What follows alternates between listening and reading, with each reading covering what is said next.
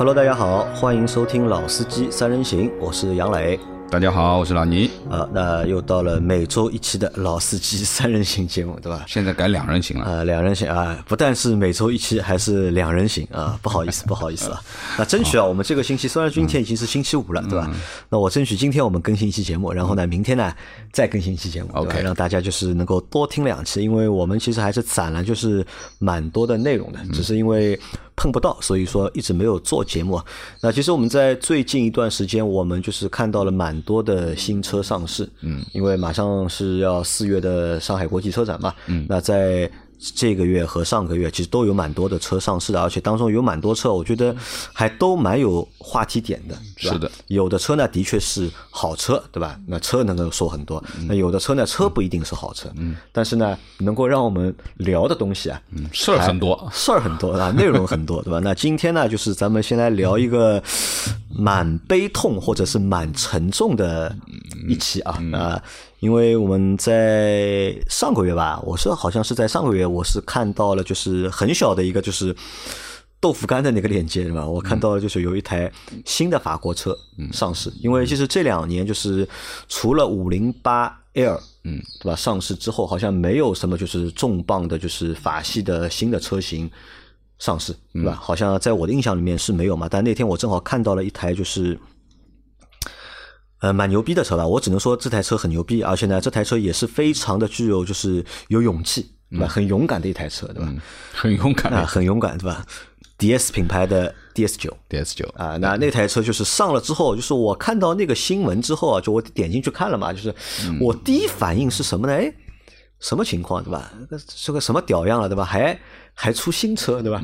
那么哪里来的勇气，对吧？那我就点进去看了啊，一看是一台就是 D S 的一台就是轿车，对吧？用它的话，用品牌的话说，这应该是一台 D S 的旗舰型的轿车。嗯，那当时呢就点进去就看了一下，那看完之后呢，其实说实话也没有留下太多的印象，只是一直脑子里在想，哎，到底是什么情况，对吧？或者是哎，他们为什么在市场那么差的一个情况下面？对吧？还有勇气，对吧？去上一台新车，而且好像老倪应该也是看到这个新闻的。嗯，有看到。我记得我们在我看完那个新闻后面两天，我们碰到，我们还交流过一下啊，你还问了我这个事情，因为我知道啊，有个新车叫 DS 九，对吧？我说我知道的，对吧？那么我们想就来聊一聊这台车，但是在聊这台车之前呢，先聊一件事情啊，先聊一聊什么呢？就是在近两年，就是其实近三年吧，或者是近五年，法系车。在中国市场，嗯，这个日子啊，越来越难过，越来越难过。就是这个难过的，我觉得还不只是一点点，对吧？真的是已经在，就是我觉得已经在离开的这个边缘了，对吧？其实你看，近两年有很多的，就是合资品牌啊，其实已经退出了中国市场。对，那么日产啊，不是日产，那个那个那个铃木，铃木对，铃木退出了，然后那个广菲克下面那个广菲克哪一个？呃，那个那个谁啊，就是那个菲亚特，对吧？菲亚特也走了，对吧？还有雷诺，雷诺对吧？也走了。其实就是现在开始，近几年陆陆续续在中国混的不好的这些就是合资品牌，其实都都要离开了，对吧？但我一直在想嘛，对吧？那么下一个离开的，那么可能是谁？那么我们看来看去呢，就是下一个离开的，就是我们觉得就是法系车的可能性。还是要大一点，嗯，因为在目前中国市场，你看自主品牌现在在蓬勃的发展，当然也淘汰掉了，就是也要陆陆续续淘汰掉。对，其实也死死了几家了啊，对吧？但是日系品牌的话，你看都活得蛮好的，对吧？除了马自达，啊，马自达的话，我们到时候还有一个新是新的事儿啊，对，我们也会因为内容没准备好，准备好之后我们会聊期节目的，因为那个就是长安马自达，对吧？被那个被一汽马自达没有一汽一汽被长安收了，呃，一汽被。长安接管了，对对吧？因为一汽就放弃那个马自达了，对吧？那其他的，你本田、丰田，对吧？日产这个日子都是过得非常好，在中国市场，对吧？大赚。特赚，然后美国车嘛，你看看福特不行了嘛，对吧？但是这个销量呢，壳还蛮大，其实还行，对吧？一下子还死不了，对吧？还是还是能够继续坚挺的，对吧？本来觉得呢，韩国车呢也不行了，哎，再看看这两年呢，哎，现代，嗯，也可以，对吧？卖的也非常不错，嗯，那么剩下的呢，只剩就是法系品牌了。啊我来读一组数据啊，给大家听一下。就是听了这组数据之后，就是们你就知道有多惨了。呃，真的知道有多我，而且我们是因为我是之前只看了就是近两年的数据嘛，没有去看就是前三年的数据。嗯当时呢觉得哎只是惨，但是看完整一个前三年的数据之后，哎真的是惨。我的数据是从就是二零一八年开始，就我翻了就是二零一八年、二零一九年和二零二二零年三年的就是销量四个。法系品牌在华市场的一个销量情况，我来都给大读大家听一下。呃，标致在二零一八年，它一共卖了十三万七千三百八十一台车。那这个销量其实对标致来说，对吧？还过得去，还过得去。你说你说它差吧，对吧？和十年前比，那可能是差了点。但是呢，就是还不还不错，对吧？一年对吧？十三万台车，对吧？你一个月能够卖一万一万多台，对吧？结果我觉得也不错。但是它到了二零一九年，对吧？直接腰斩，对吧？超过百分之五十也不止啊。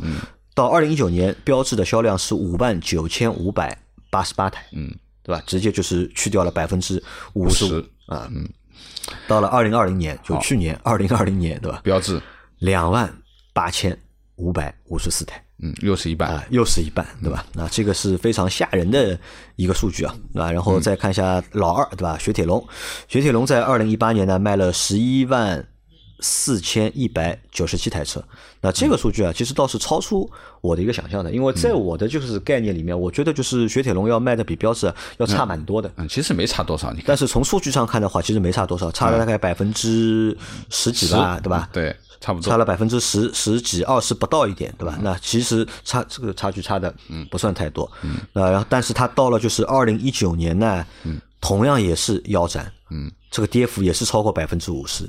二零一九年只卖了五万零二百七十八台车，嗯，啊，这个又是一半。到了二零二零年，对吧？又是腰斩一半，一半也不止。二零二零年呢，标雪铁龙呢是卖百了分之六十，两万零一百六十台，六十台，对吧？等于然后斩掉了百分之又斩掉一半啊！再看一下就退出的雷诺，雷诺在二零一八年它还卖了五万零一百十二台车，嗯，对吧？这个五万台，五万台车，对吧？到了二零一九年呢，对吧？一万八千六百零七台，嗯对吧？到了二零二零年，因为它应该它是二零二零年推出的吧？应该最新的，对，二零二年对吧？它的一个销量是一千四百十八台对对吧？那这个也非常惨啊！那听完这前面三个品牌，你们觉得可能已经够惨的了啊？嗯，然后再听一下 DS 的这个销量啊，DS 销量的幅度没他们那么大，啊啊，对，哎 对对对对，哦，也也不能这么说，也不能这么说。我先看，就是二零一八年，二零一八年 DS 在华的销量是三千三百五十五台车，嗯，三千三百，很可怜啊，三千三百五十五台车，平均到十二个月，对吧？一个月卖多少台，对吧？但还是有点量，对吧？还是300台能不到算，哎，还是能算得出量的。但到了二零一九年呢，哎，它的这个跌幅不是很多啊，跌幅不到百分之五啊十，两千零五十九台，一共是销售掉了两千零五十九台车，对吧？那么没有就是前面三个品牌啊，它的那个跌幅那么大，对吧？那么说明它还是比较稳定的，对吧？但是到了台的稳定。但是到了二零二零年对吧，就去年二零二零年，DS 在华的一个总的一个销量，对吧？好。四百三十五台，三十五台，对吧？啊，这个我觉得啊就是这个不叫跌幅了啊，这也不是腰斩了啊，这基本上只剩一条腿了。啊，这个这个离死这个真真的不远了，因为为什么？我还特地去他们的官网我去查了一下，我在想哦、一年只卖四百三十五台车，那这是一个什么概念，对吧？中国那么大，有那么多城市，嗯，对吧？我去看一下，我想看一下它有多少那个就是 4S 到底有多少店？啊？它有多少经销商？我去他们的官网查了一下，就目前为止，就截止目前，就今年四月份，嗯，就是 DS 呢在中国的这个就是销售点，嗯，或者叫 4S 店，对吧？目前还有六十三家。嗯六十三家也还可以啊，啊，听听哎，听听好像还可以，对吧哎，？我觉得好像讴歌也只有六十几家吧，差不多吧。括我不知道，但是六三家的，但是呢，这个六三家呢和它这个就是一年只销售四百三十五台这个销量做对比呢，蛮吓人的。老倪除一下，就是我除完了已经，除除完了对吧？六点九台每个店就一家店一年销售七台车都卖不到，平均啊都卖不到七台车，OK，这是一个什么概念，对吧？嗯一个店对吧？一年的租金、人员，对吧？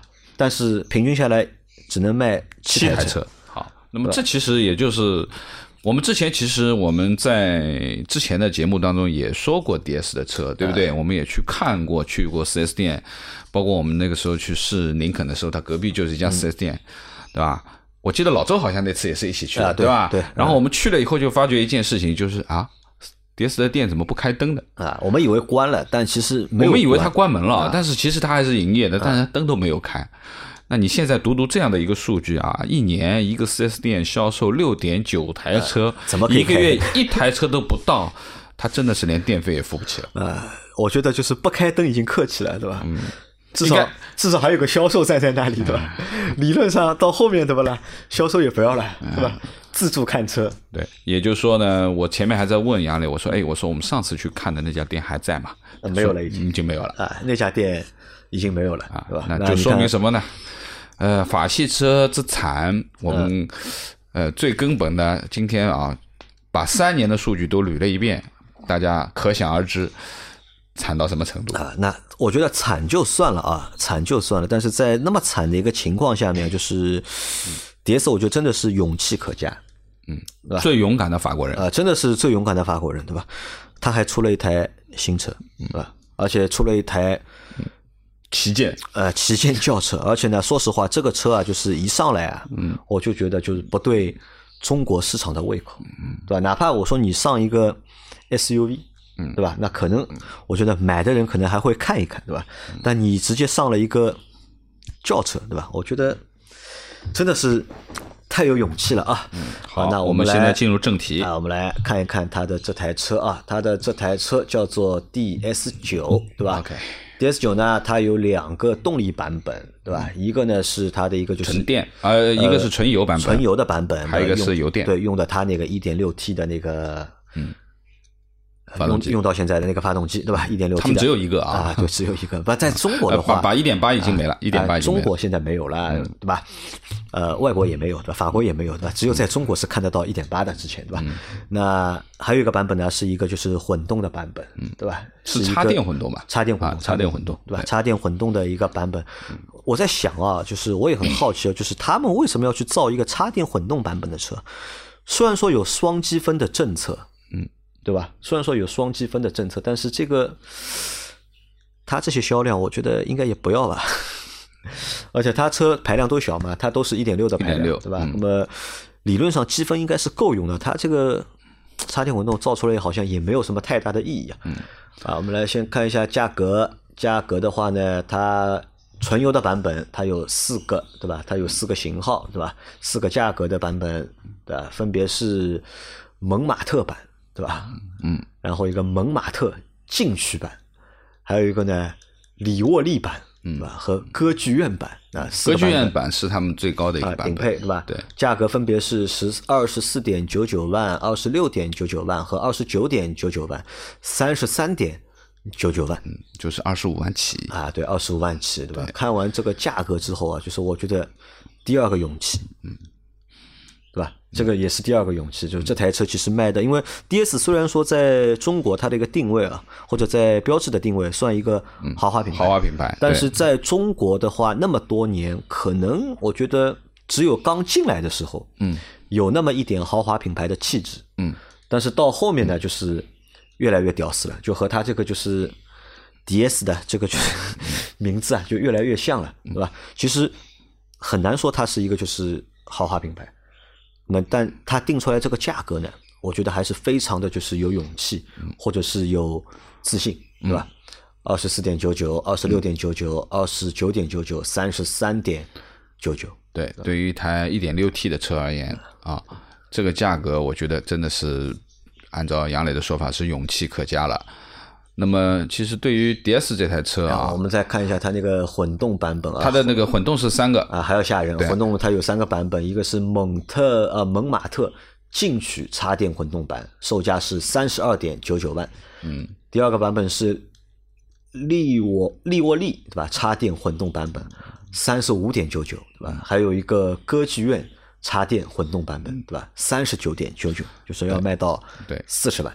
对，等于说是一个车型七款车，嗯，两个不同的版本，这里面再细分几个不同的等级的，好吧？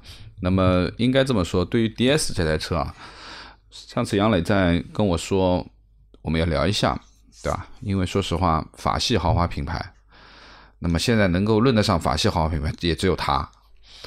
呃，当然，呃，这台车包括 DS，其实它刚刚进进中国的时候，那个时候是全部进口的。最早的时候是 DS 五啊，也有 DS 四啊，那么这个都是全进口的。那我记得应该是一三年，一啊，应该是一三年，因为我一三年的时候，那个时候换车嘛，嗯，就是我我那台奥迪 Q 三全也是进口的。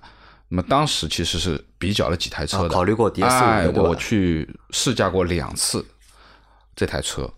那么的的确确，法国人的车真的是跟人家不一样。就第一个，它的确是从外形、从造型、从整个的布局、材料各方面的东西，完全区别于其他的这种车企。呃，猛然一看，的的确确是有眼前一亮的感觉。那么当时其实，呃，全进口的 1.6T 的这个 DS 五，那我是真的很认真的去开了，去看了，而且我也很喜欢，我甚至于带着太太也一起去看这台车。呃，最终没有选择，其实有几个原因，就是第一，我觉得这台车小众，小众啊这是一定的喜欢小众，啊，我其实这个对于我来说，我倒不 care，啊对我倒不 care 这件事情。那么第二个呢，呃，DS 五呢，大家知道后备箱很小，这是它一个短板，嗯对后备箱很小它。车都都短嘛，对，那么呃，还有一个呢，就是相对于这台车的这种驾驶的这个舱的感觉里面，它里面都非常的漂亮，包括它整个表链式的座椅啊，然后覆盖啊，包括它的天窗的开启方式啊，你就坐在里面有点像开飞机的这种感觉，因为它很多的控制键都是在中央这一排或者在头顶上面。那么这个感觉其实和其他的车型的操控不太一样，而且很很特别。像 DS 五它是有两个小窗，它是左右两边的一个一个小窗，就有点像，呃，就这个天窗啊，就跟人家不太一样的。那么对于这样的造型而言，其实我觉得应该是感觉蛮运动的一个车，因为这个车本身也很低啊，但是它这个方向盘太大了，就是我们的感觉就是说，一般来说，如果是一台运动型指向的车，它的方向盘应该比较小，小一点啊对，吧？然后呢，握感各方面要符合我们说的操控的这种感觉啊。但它那个方向盘巨大，就我感觉和它这个里面的这个感觉完全不搭。那这也是它的一个一个一个问题。那么另外呢，就是其实这个 1.6T 还是有一些隐性的问题，就之前啊，现在情况我不清楚，就是有一些漏油啊等等，其实也是打消掉，就是你没有选择它的，因为那台车那个时候真的全进口的车不便宜的，要三十几万，要给了一些优惠，但是也要三十万出头。但是大家去想一想，一台三十万出头的车是一点六 T 的动力，对吧？啊，当然内饰我觉得没问题，真的够豪华，但是还是下不去手。啊，对，你看这个问题是在当年啊，你看让你花三十多万，对吧？嗯买一个一点六 T，那可能你觉得是下不去手的。下不去手但是到哪怕到现在，对吧？你看现在到了就是二零，就是二一年了，对吧？因为比如说奔驰在之前，对吧？把二点零 T 的很多车，对吧？变成了一点五 T，嗯，那其实它也扛不住啊，嗯，对吧？奔驰其实也扛不住，吗对吧？把 E 的全系，对吧？也要改成就是二点零 T，对吧？其实这个其实这算一个坎吧，我觉得这算一个坎，这算一个就是法系车啊，就是在中国市场啊，就是卖不多或者卖不好的一个原因，因为它的这个动力配置啊，就是太过单一了，嗯，对吧？因为你在卖的只有一点六的、一点八的，嗯，对吧？那这个我觉得对他来说是不太好的啊。好像标志的话还有排排量更小的，嗯应该是有排量更小的，但是你往高阶走的话，对吧？没了其实一点六 T 就它到头了就。呃，后面也有一点八 T 嘛，啊当然那也是个特殊的。那么，呃，对于这样价位的车而言，我觉得如果说在二十万左右价位之内，一台一点六 T，我觉得是可接受的啊。当然，现在其实我们看主流的都已经到两点零 T，对也都在二十万左右了，对，对不对？那你可想而知，你要去下手一台三十几万的车，还是一个一点六 T 的动力，有点讲不过去。啊，有点这样，我们讲不过去。来基本来过一下这个车的一个基本情况啊，就是这台车的话是发动机对吧？一点呃，我看一下，发动机是一点六 T，两百一十五马力，两百一十五马力，最大功率是一百五十八千瓦，马力是不小的啊，对的，其实功率不小，扭矩也啊不小的嗯扭矩也不小，对吧？三百300扭三百的扭矩，然后有一个八档的手自一体的变速箱，嗯，然后长度呢是这台车是四九三三五米不到，对吧？那这个算什么级别啊？但这个算哎算什么级别？我想问一个问题，在正常目前中国市场的话，这个四九三三这个长度级别呢，应该算一个 B 级车的一个长度。嗯我觉得都快到 C 级但是在这个车在这个 DS 的这个定位里面呢，肯定不是一个 B 级车的定位。嗯对，我觉得至少是一个 C 级车的 级的对一个定位，对，啊。这个车真大啊，然后宽度的话是幺八五幺八五对吧？高度是幺四六八，那这这个尺寸是这个情况。然后轴距有多少？看一下，轴距不小的，二八九五轴啊，距二八九五啊，轴距不小，对吧？五米的车不到，轴距有二八九五，可以，对吧？啊，那这个可能，呢我想告诉大家的，可能大家感兴趣的，大概也就这些了。对，这个尺寸大概就是多少呢？对于一台一台一点六 T 而言，其实它达到两百一十五马力、三百扭的话，其实应该是蛮高功率的了，啊。那么怎么说呢？呃，动力上面我相信就是说应该不会很差，因为这台车我们还没有开过，我没有办法去评价它。但是从参数指标上面去看，其实。呃，最大功率也好啊，扭矩也好啊，对于一台轿车而言，我觉得应该是够的啊，应该是够的啊。那么我们再看一下这个，这样吧，我们去看一下它官网吧，看一下它的的官网是怎么来评价，就是或怎么来推荐它这台车的啊。呃，杨磊一直在跟我在讨论的问题就是这样的一台车，我们应该从哪个点去聊它呢？价格啊，型号，其实有些东西都在网上，其实我们简单的过一下就完了，因为很多细节的东西，其实大家都可以通过一些网站去查询得到。那么关键就是我们如何去理解这一台车，如何去理解法国人。在这样的一种销量情况下面，还要推这样的一台车，而且它的定价又很贵，因为它的插电混动版已经加三十几万起步的价格，已经接近四十万了，对吧？那你可想而知，这个价格是非常高的。那么怎么会有这样的勇气来推这样的一台车？它那么作为官方而言，就是说他们如何去诠释这一个产品，他们如何来告诉消费者我是一个什么样的产品？其实我们今天在聊的这个，其实我们是开了它的官网，对的啊，我们来仔仔细细的通过官方他们想表达的这些信息，我们来分析一下，呃，他们为什么有这么好的底气，能够来做这件事情？我们看就是我们打开了它的官网啊，就是其实老倪看一下这个官网给你的第一个感觉像什么官网的第一感觉啊？啊，某个艺术类的网站，啊，对的，就是很像什么？它的官网就 DS 的官网不太像一个就是汽车的，就是嗯网站，对吧？当然，因为它上面放了车了，对吧？我知道它是个汽车，更像什么呢？更像一个就是艺术类的网站，艺术啊或者呢像奢侈品的网站，嗯，很有这种感觉。对，这的确，它也是在诠释这一部分的东西。对，啊，它上面啊显示啊，目前 DS 是有三台车在售啊啊，DS 没了九啊啊，DS 七和 DS 三，对吧？目前在售的就这三台车了。对，那那么这三台车啊，DS 九我们等会儿再说。那么 DS 三和 DS 七，其实大家也知道，就 DS 三是一台两厢的小车，对吧？呃，DS 七是一台 SUV。那么我认为啊，就是现在的几百台的销量里面，我认为基本上都是 DS 七、啊都是 DS 七对吧？因为 D 能够买 DS 三的人，真的更能更是少之又少了。那么呃，DS 九是他刚刚新上的这一台车。那么我们往下来看一下，好，他给这台车，他有一句话，第一句话是这样的，就是“大美天成”天成啊，大美天成。其实这一句话就把这台车啊，就定义就定死了，就对吧？就是官方认为这是一台就是非常漂亮，嗯，非常美丽的大美，而且还不是普通的美丽，对吧？是大美，对吧？这台车，那么这个调性就是大美，这台车大美是并且是天成啊。好，那么往下走，对吧？往下走，它有一段视频啊，这个视频我们不看了啊。然后下面有一个，这个蛮有意思的，它这句话是这么写的啊：奢从礼遇，心仪己，对吧？啊，好像这个东西，老倪应该怎么理理解这句话？奢从礼遇，对吧？心仪己，嗯，那么这样去解释吧，就首先，呃，奢侈品嘛，啊，奢侈品，他把自己这台车定位，为这是一个奢侈品，对？对吧？那么心仪级，那我觉得买给自己开心的自己的，对吧？就是买给自己开心的。也就是说呢，呃，你可能从外面看不到太多的东西，嗯、更多的是坐在里面的感觉。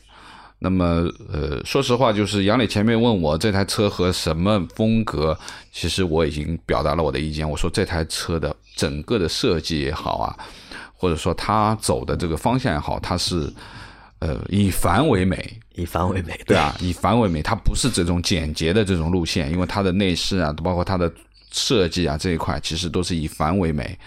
那么还有一个呢，就是其实以繁为美的有一个很类似的品牌，当然它也是我们说的呃豪华品牌，对吧？就是雷克萨斯。啊，雷克萨斯，对对，因为你在雷克萨斯，特别是在 LS，那我说 ES 可能还不够，可能在 LS 的上面，其实你可以找到很多以繁为美的，嗯，特别是内饰，包括它的这个门板的这个内饰的褐羽的这种感觉啊。对，那么其实你在 DS 上面也可以看得到一些它的座椅的表链式的也好啊，其实很像的。但这个呢又是两个方向的，因为你看雷克萨斯的吧，它是一个东方的一个审美，对，对吧？对很明显的一个东方审美，或者我们说一个东方的一个豪华的感觉。但 DS 呢就不太一样了，嗯，这个就很欧式，很欧式，真的很欧式。嗯，有点冷冷的感啊，觉，冷冷的感觉啊，然后一是冷，二呢就是哎，看这他们搞的什么啊，就是嗯 DS 大概和什么 UCCA、LAB 对吧？艺术项目，尤伦斯啊，他们可能和就是某一个就是艺术机构对吧？那么搞过一些合作对吧？那么就是嗯这个 UCCA 就是尤伦斯艺术中心嘛，那这个 Level 就是等于整个这个艺术中心和很多品牌之间的联名，嗯啊，很多品牌的联名。那么当然就是说，呃，更多的他现在表示的其实就是 DS 也是和劳伦斯这个这个这个这个尤伦斯这个当代艺术中心去合作的，就等于说是一个联名款的这样的一个东西，对吧？你看这样的一个个做法，很像什么？很像一些就是奢侈品牌。对。对吧？或者时尚品牌，对他们喜欢做的一些东西，对吧？和就是艺术去跨界啊，或者去联名啊，对对吧？他们玩的其实是这个东西，对吧？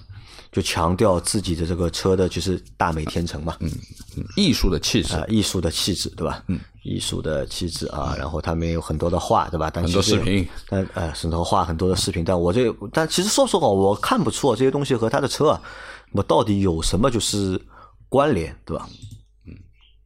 很多视频我们不看了，我们继续往下。啊往下就是说，他所诠释的是雕刻切割的美学，美学啊对吧？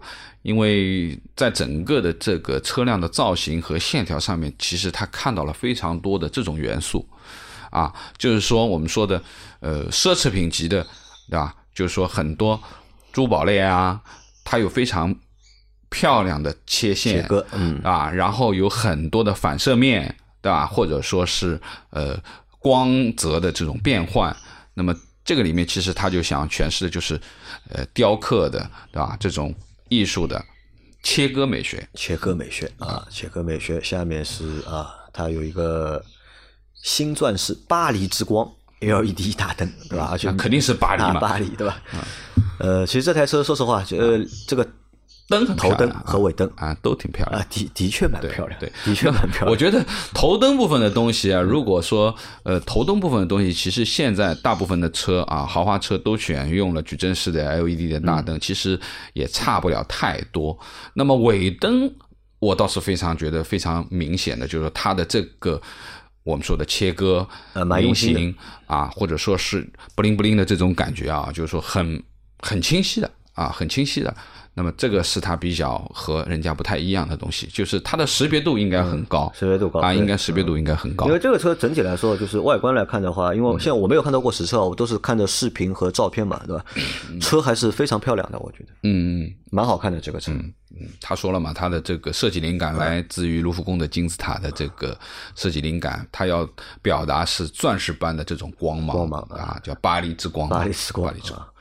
啊。然后它这个是啊，这个是颜色，这是它的有颜色。嗯六个颜色，对吧？这台车有六个黑的、银的、白的、紫的、蓝的，还有一个皓月银。皓月银啊，皓月银有六个颜色，六个特别的颜色。啊，这个是它的精湛的大师工艺啊，就说到了内饰啊，嗯，DS 九的法式高定设计，对吧？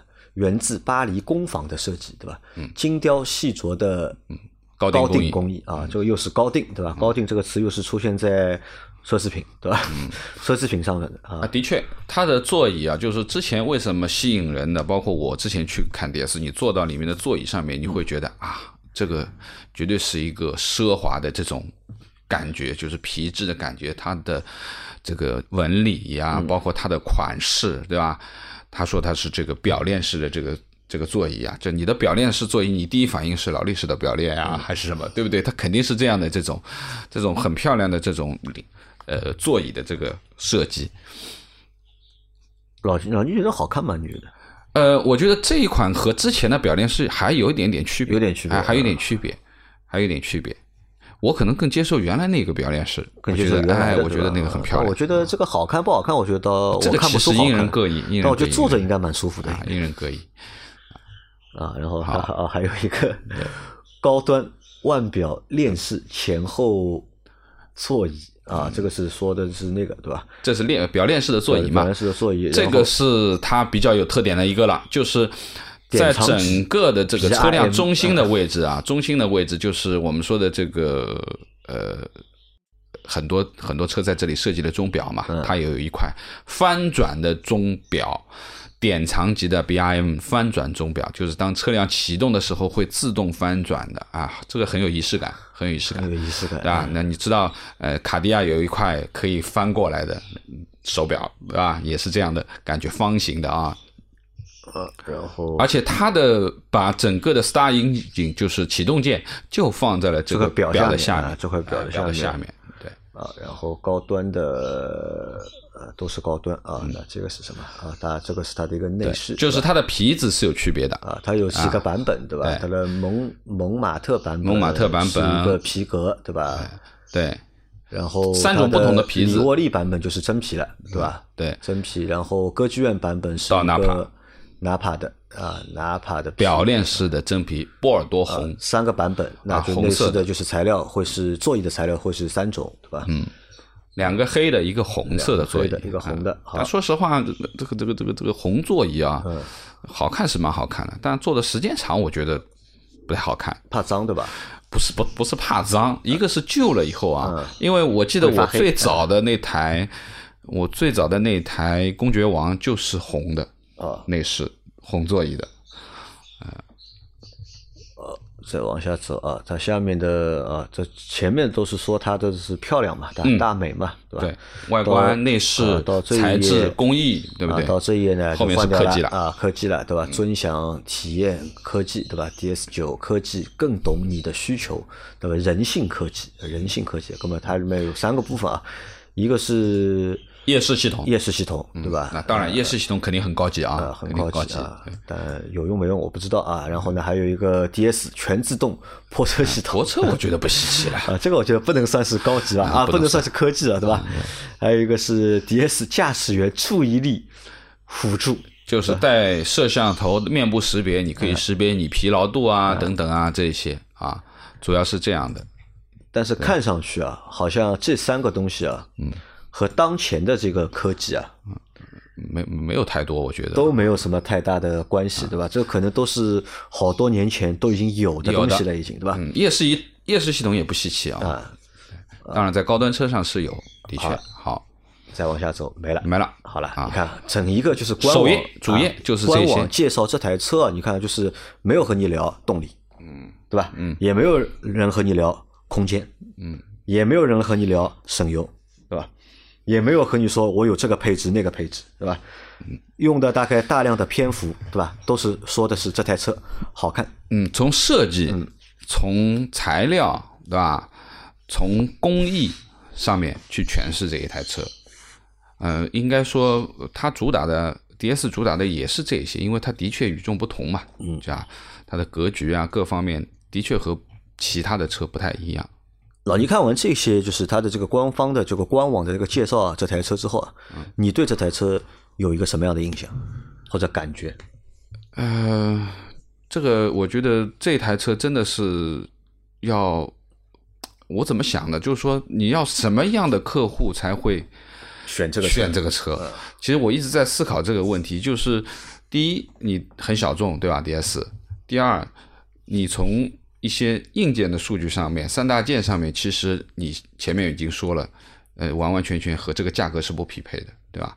那么当然，它的内饰部分的东西可能超越了很多对豪华品牌，我认为可能都已经，比如说它的剧院版啊，它可能已经达到了一些好豪华品牌非常高的标准，甚至于我相信很多 BBA 啊或者什么都不一定能会有它这样的这种对对。工艺呀、或者说它的这个和艺术关联的这个信息都没有。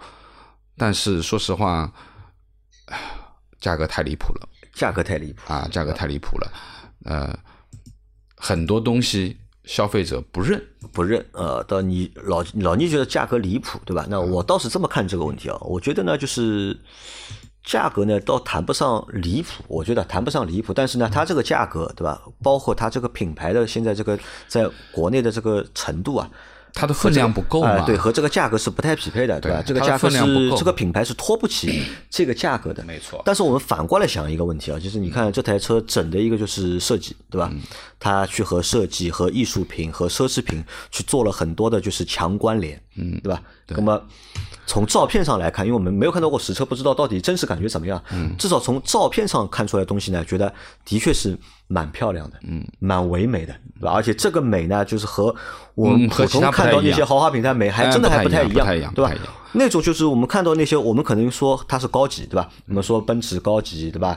奥迪啊、科技啊什么，对吧？但是它这个呢，完全是不一样的。它这个是带有一些就是艺术性的美，嗯，对吧？那么艺术性的美，那么又是一件商品，那么又有一种奢侈品的感觉。嗯，那你看，同样这种感觉的车，对吧？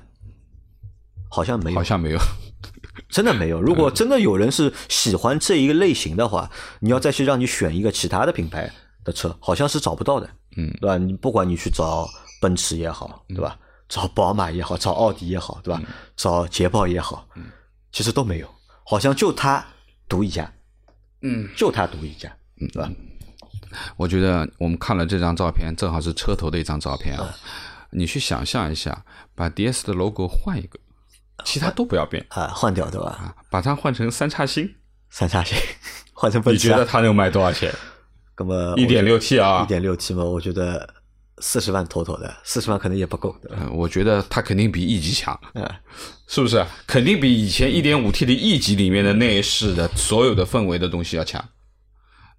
其实归根结底还是品牌不行，品牌不行啊，对啊还是一方面品牌不行第二方面呢，就是我在想啊，就是为什么他们要推这台车？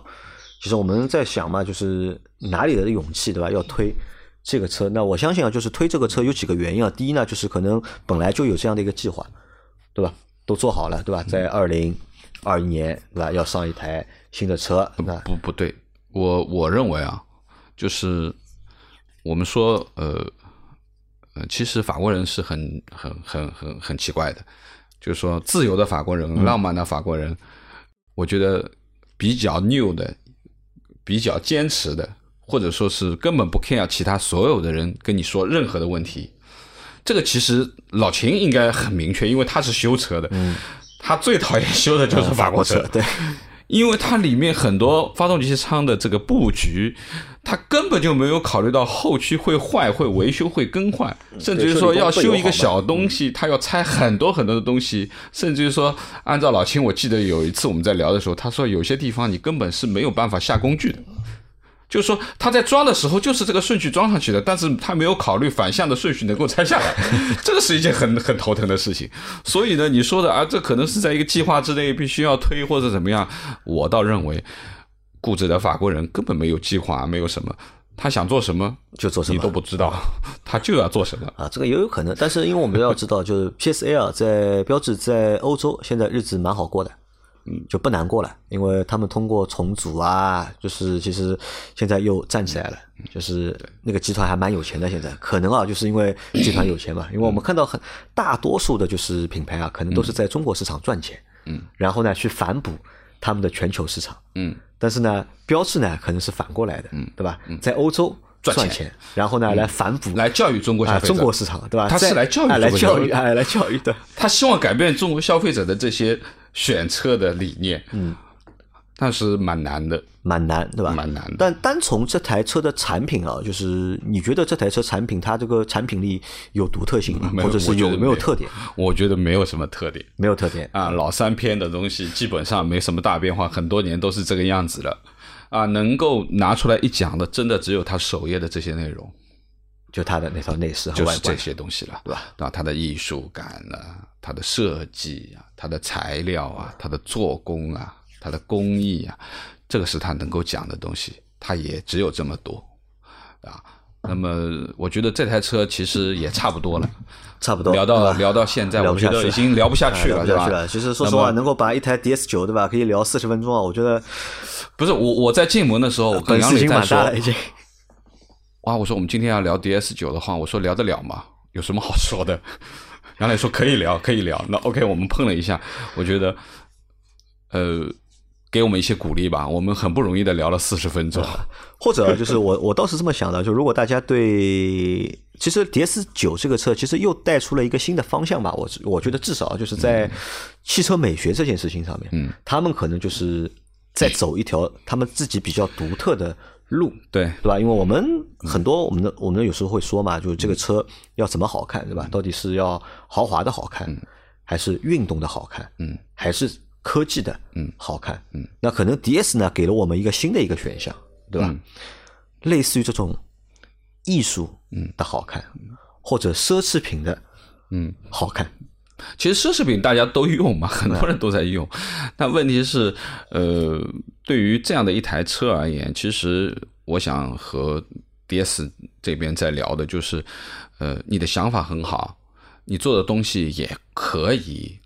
那么，但是呢，你可能由于你的固执，或者说你根本不想了解中国人，你也不想改变什么东西，那么，所以最终的结果就是。一年四四四百三十五台，一年四百三十五台。因为我们去看啊，就现在在中国活得很好的，或者说能够销量比较好的车，有很大一部分的车是为了中国消费者的一些购车也本土化，或者说我们说的有一些就是中国特供车型，对吧？以前我们其实是一直在说，以前是鄙视的，对对对，中国特中中国特供车型不好，对吧？或怎么样？那么现在觉得很香，对吧？后来觉得很香，因为它的确实用啊，它的确符合国人的要求啊，对啊。那么我们说的就是。是你要中国的消费者在选择一个品牌的选择一台车的时候，其实第一商标很重要，嗯，商标很重要。第二，空间很重要，对吧？那么第三，比如说它的很多很多的这个实用性，对吧？口碑也很口碑也很重要，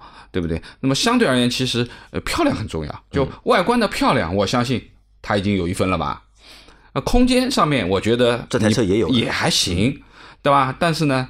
你商标不行啊，对吧？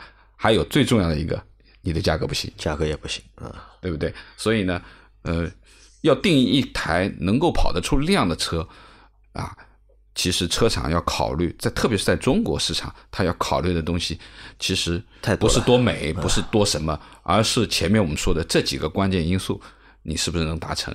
嗯，对不对？那么这个就可以换来销量。嗯，好，那这个车预估一下，老老聂。就你觉得这个车对吧？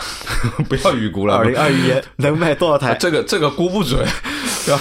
你你给我很多预估，我说哎谁谁谁可以拿第一名，去年我预估准了，今年我又说哎 CS 七五会怎么样？或者那反过来估这个车能不能垫底，或者倒数倒数三名？倒数肯定是倒数的，那至至不至于倒数三名。这个还真不好说，对吧？你也不知道，或者是在这个价位，对吧？它这台车是在这个价位阶段，对吧？销量最差的一台车。哦，这个价位我估计估计是了，估计是的，估计是，估计是，估计是了。你说这个价位定位这么准，又是这个级别，这个价位里面肯定是肯定是它了，应该。嗯，好的，那我们的这期节目就聊那个 DS 九啊，就聊到这里啊。其实。呃，法国车我觉得的确是蛮难的，在中国。但是我也知道，我们在我们的节目里面就有很多的，就是听众里面有很多法国车的听众小伙伴，对吧？他们其实还都蛮喜欢法国车的。我们其实并不是说法国车不好啊，呃，主要是什么呢？就是可能有一些因素啊，导致了呃，他不愿意改变太多的东西，对不对？那么导致了有销量上面其实是完全不行的。啊，那我们也希望法国车对吧，能够能够在中国卖好，给大家更多的选择，能够造出就是中国人喜欢的法国车。但是我最后还是想说，这个车如果有机会啊，大家应该还是到四 S 店去体验一下，去看一下，去感受一下这个就是奢华的美氛围。对吧？这个大美天成到底是一个什么样的感觉？反正我肯定对这台车，我也要一定要去体验一下的。好的我也有兴趣。车展这台车应该会来的，的。我们会去看的。好，好吧，那我们今天的这期节目就到这里啊，感谢大家的收听啊，或者关于你对这台车你有什么想法，或者你有什么看法，你也可以留言给我们，嗯，好吧？那我们下期再见，拜拜。拜拜。